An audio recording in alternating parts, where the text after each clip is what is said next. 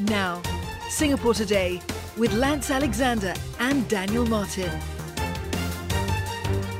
Well, since attaining independence in 1965, Singapore has invested a great deal in establishing a social compact that has enabled us to enjoy political stability, rising living standards, a social safety net, and to see us through retirement in relative comfort. But over the last decade, uh, especially in the last five years, Singapore is navigating through a radically different world. Singaporeans are living longer amid declining birth rates. COVID 19 hit us. The cost of living has also gone up. We are dealing with climate change uh, more geopolitical tensions, supply chain disruptions, AI, job security, as well as the challenges of social mobility. Why are we talking about all of this? Because that has direct impact in terms of what's going to happen and what we can possibly see full unfold in Budget 2024. It's a new landscape, it's a new world, it's a new norm, and maybe a new social compact is required. Professor Eugene Tan, Associate Professor of Law at the SMU and former NMP, wrote a Today Online commentary commentary titled Budget 2024, set to show the way ahead as uh, Singapore reshapes its social compact. Professor Tan, good to talk to you again. Welcome back to Singapore Today. Hello. Thank you for having me, uh, Daniel Lance. Let's talk a little bit about one of the things that Lance mentioned, and that's how Singaporeans are worried about their jobs. We know that a recent survey found that almost 40% of Singaporean workers are worried they'd lose their jobs in the next three months. Some want to reskill but they also need to put food on the table, which makes it harder for them to retrain and upskill. Bread and butter issues will win out after all. So, what do you think? Can we expect Budget 2024 to really be focused on helping the average worker?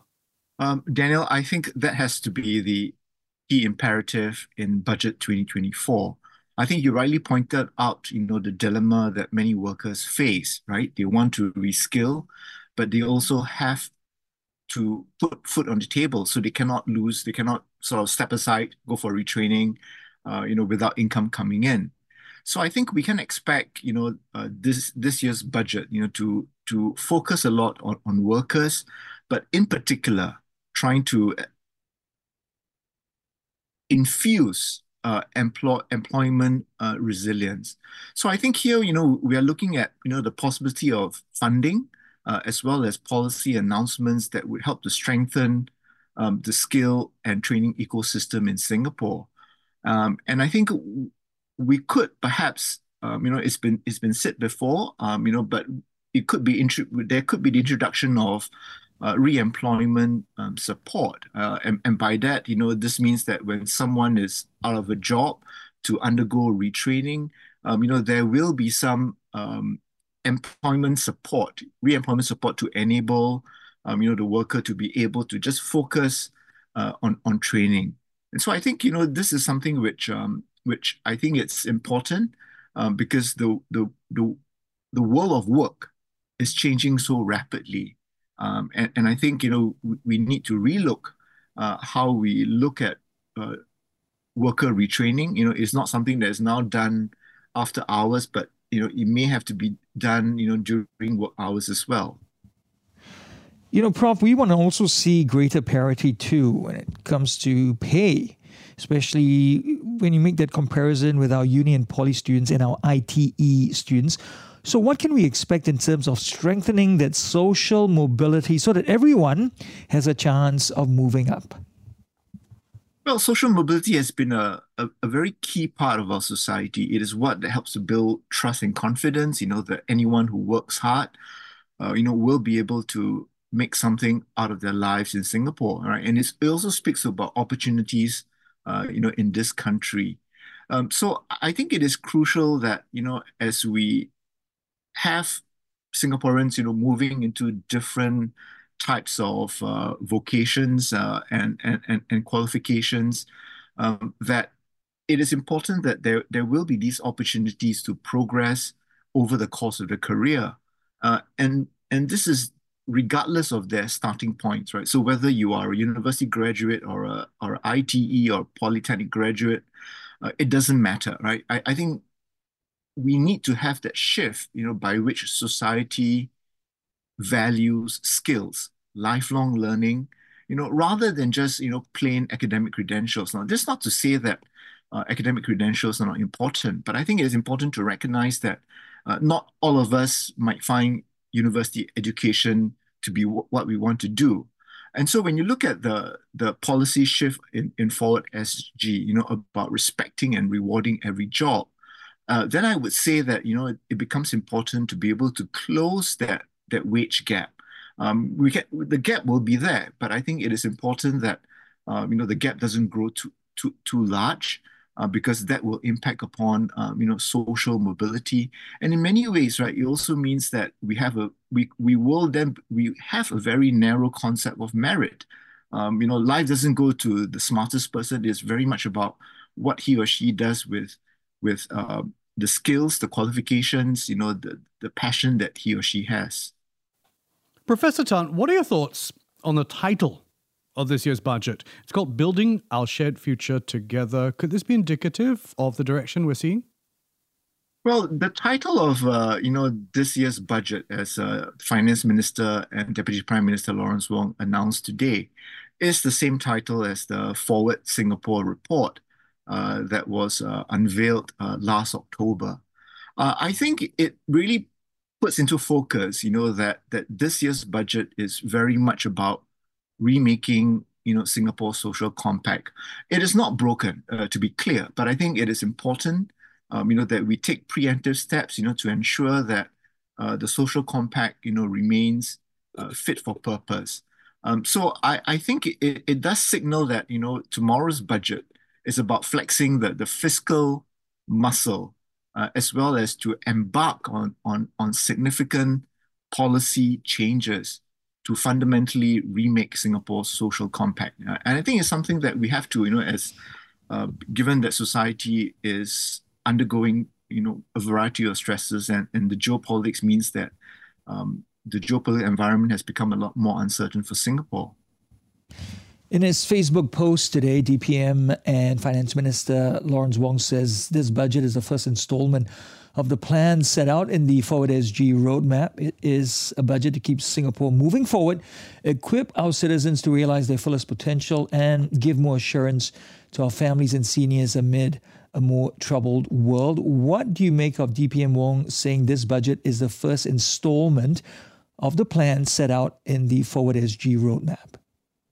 Yeah, that's a very interesting uh, uh, uh, curtain raiser that, that that he has put forth. You know, so it, it would appear that uh, the government will take a, uh, a phased approach uh, in implementation of you know the forward Singapore seven major policy shifts. I think it does suggest that um, you know as we could tell from the forward Singapore report, fairly significant changes are in store. And I think the government recognizes that probably it would be better to adopt, um, you know, an incremental approach. Um, but I think what all this underlines, you know, really is that we're looking at not just this year's budget uh, alone to implement Forward Singapore, um, but that certainly we can look at this year's budget and the subsequent budgets to to to then completely implement the Forward Singapore report. That these budgets will be consequential, and you know, and by that, you know, I mean that they could, they will fundamentally remake Singapore. Um, and I think we shouldn't be surprised if if the issues that could be raised about the direction of where Singapore is headed, you know, that these issues, uh, you know, some of which have been fleshed out in this Forward Singapore report and which we'll see in the budget again, you know, that it could be brought to voters, uh, you know, in, in the next general election, which must be held by November 2025. Speaking of fundamentally remaking Singapore, let's talk about another big group of our listeners, and that's our young PMEBs entering the labor market. They're grappling with so much uncertainty, right? We've talked about employment issues and fears, AI changing the entire landscape of the workplace, rising cost of living, the sandwich aspects, the aging parents, and the temptation, of course, to even go overseas to live and work. What can we expect, you think, for our youth? I, I think it, there will be the imperative, you know, to continue to be able to demonstrate, uh, you know, our leaders to demonstrate to Singaporeans that Singapore continues to be a place uh, of opportunity. So I think besides, you know, the, the significant changes that we can expect, you know, to the social compact, I think we can expect in, in the budget, you know, for there to be significant measures to ensure that Singapore's economy uh, remains thriving.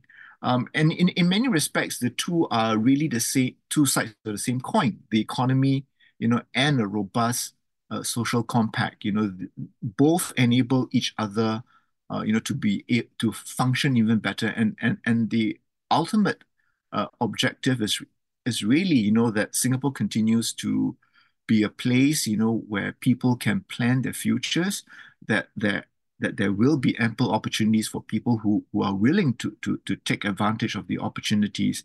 But I think it will also mean that before we get there, you know, there will be measures that, that have to be put, put in place, um, you know, to help workers, you know, whether young or old, you know, to ad- adapt to the changing workplace. Uh, and in particular, you know, I think we can expect uh, measures to be put in place, you know, to enable Singaporeans, you know, to better utilize uh, artificial intelligence, uh, because I think that's something that will uh, remake the work workplace if it already isn't doing that. Mm. Yeah, as people talk about AI, we know some jobs are going to be lost and lost forever. New ones will be created. So Prof. Tan, maybe you can tell us what do you see happening to Skills Future, that program? Do you reckon it will be getting a bit of a revamp?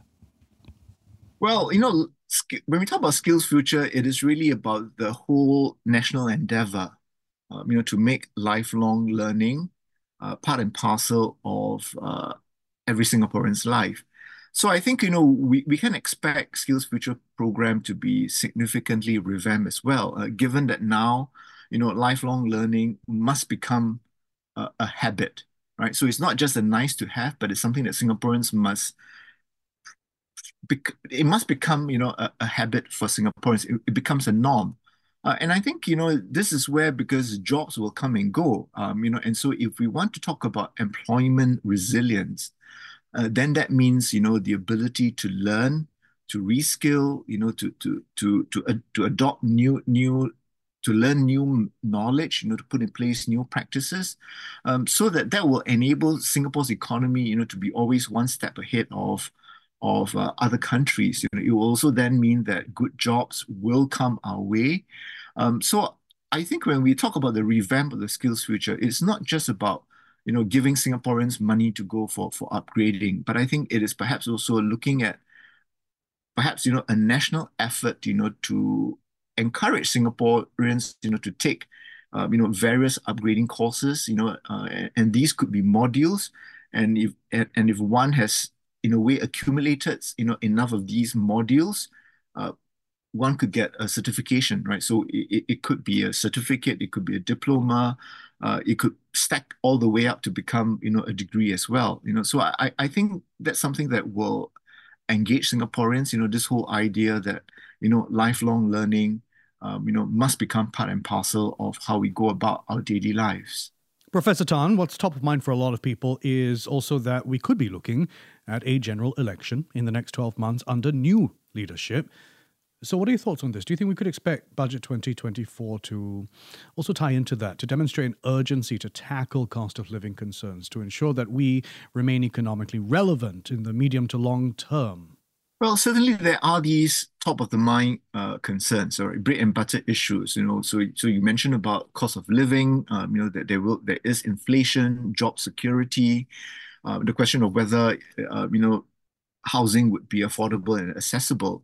Um, so I, I think you know budget 2024 will have to assure Singaporeans that these issues are being dealt with, um, you know, by the uh, by the government, right, and, and dealt with in a way that will enable us, um, you know, to to be more confident, uh, you know, of the future.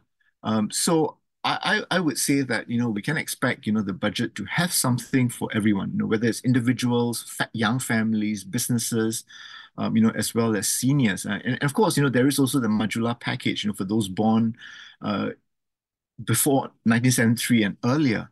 Um, so I, I, would say that you know this could be an, uh, a possibility of, of an election budget. You know, although I doubt that this this will be the last budget, but in any case, you know, it is important you know for the government to show that the progress um, has been made, uh, and that you know we have every reason to be optimistic. Uh, and, and I think that's something which uh, you know Singaporeans will want to hear, uh, and for them, you know, to work towards you know that brighter future. We won't have long to wait for that because you can tune in tomorrow live during Life in Style and Singapore Today to hear Singapore Budget 2024. And of course, we'll have our interviews and assessment on the key announcements after that live on air. Many thanks to Professor Eugene Tan for priming us for that uh, Budget 2024 event tomorrow. He's Associate Professor of Law at the Singapore Management University and a former nominated Member of Parliament. You can check out the commentary that he has written on Today on online. It's titled Budget 2024, set to show the way ahead as Singapore reshapes its social compact.